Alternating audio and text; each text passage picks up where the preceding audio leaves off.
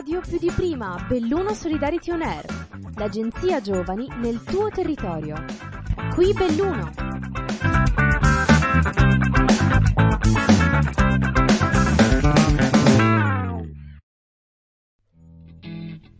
Ciao a tutti e benvenuti ad un altro episodio di Radio Solidarity On Air di Belluno. Qui siamo Paolo e Ariela.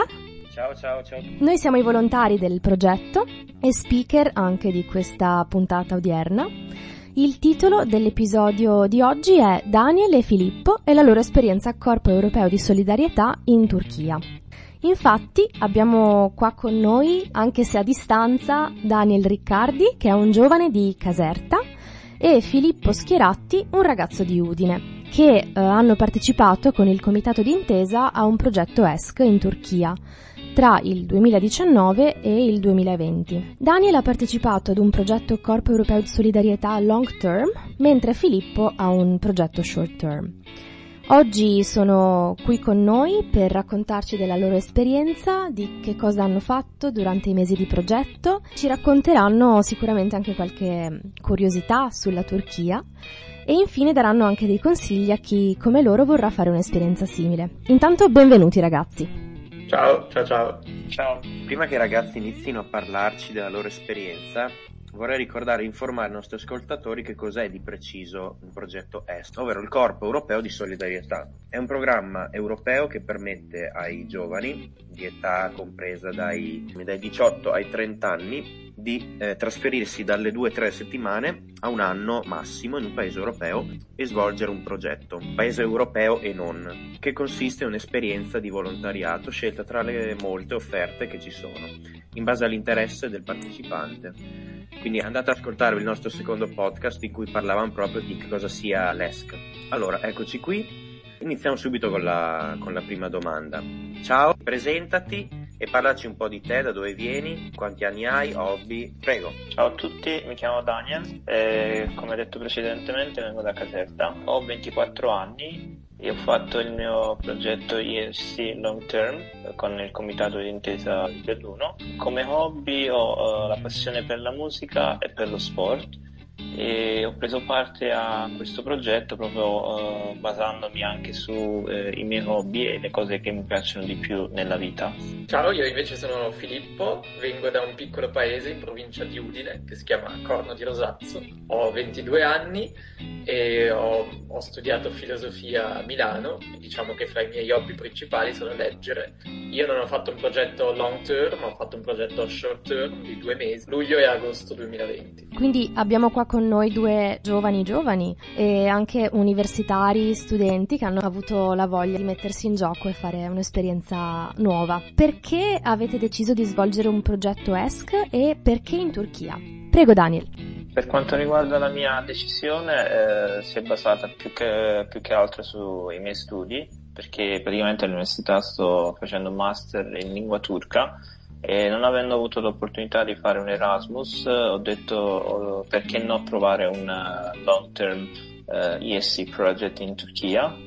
E dopo che sono stato accettato praticamente sono rimasto davvero contento perché ho avuto modo sia di praticare la lingua sia di scoprire una cultura che a me più che altro era già ben conosciuta in quanto i miei studi si basano su, tutti sulla Turchia e questa è stata diciamo, una delle principali eh, motivazioni per me per prendere parte ad un progetto ISC ma anche per eh, diciamo, dare eh, alla società quello che la società ha dato già a me, cioè in certo senso essere utile alla società anche non, sta- non stando nel tuo paese è stata una, un'altra delle motivazioni che mi ha spinto a prendere parte a un progetto di volontariato. Allora, io invece diciamo che ho sempre fatto un po' di volontariato quando ero un ragazzo, però appunto in associazioni locali del mio paese e cose del genere. Diciamo che mi sono interessato a questa opportunità di volontariato europeo dopo appunto i miei studi di filosofia e ricordo che c'è stata una conferenza di un filosofo che mi era piaciuta molto e che appunto si, si chiedeva quale fosse il senso e il significato dell'Europa oggi de- degli europei e sosteneva che appunto quello che come europei possiamo fare è essere una testimonianza di un passato che non può succedere di nuovo. E quindi c'è l'idea di fare il volontario in un paese europeo, che appunto non ho scelto a caso la Turchia, voleva, diciamo appunto, mettere in pratica questi, questi insegnamenti che il corso di laurea mi ha dato. Diciamo che ho scelto la Turchia perché a differenza di Daniel io non conoscevo nulla della Turchia né la lingua, molto poco la cultura, alla fine quello che tutti conoscono attraverso le televisioni, conoscevo solo quello, ma appunto proprio perché era un paese che non conoscevo e che so che è in uno stato abbastanza importante nella storia cioè, attuale, nel presente, appunto, il fatto che ci siano queste opportunità di volontariato europeo, nonostante la Turchia non sia ancora europea, è comunque un segno che l'Europa vuole entrare anche in questi territori, diciamo, e quindi mi sembrava il paese perfetto dove fare volontariato. Questa cosa ha avuto un, un'importanza particolare per voi, insomma, le, le scelte, le motivazioni che avete avuto. Cari ascoltatori, noi ci prendiamo qualche minuto di pausa, rimanete con noi e con Daniele e Filippo, i nostri ospiti.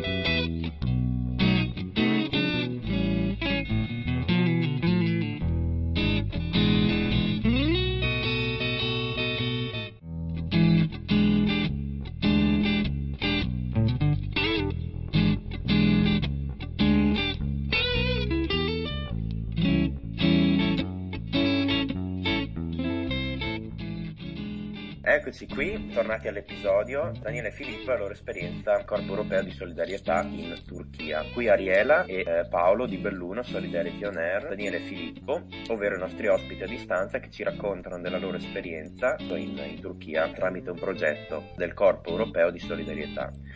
Riassumendo, stiamo intervistando due ragazzi, ripeto, Daniele e Filippo, che sono stati in Turchia, paese dalle mille sfumature da scoprire assolutamente perché appunto formalmente, ufficialmente non è ancora in Unione Europea.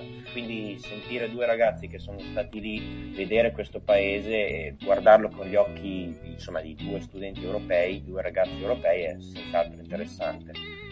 Procediamo con le domande. Quale attività hai svolto e cosa è che ti è piaciuto di più?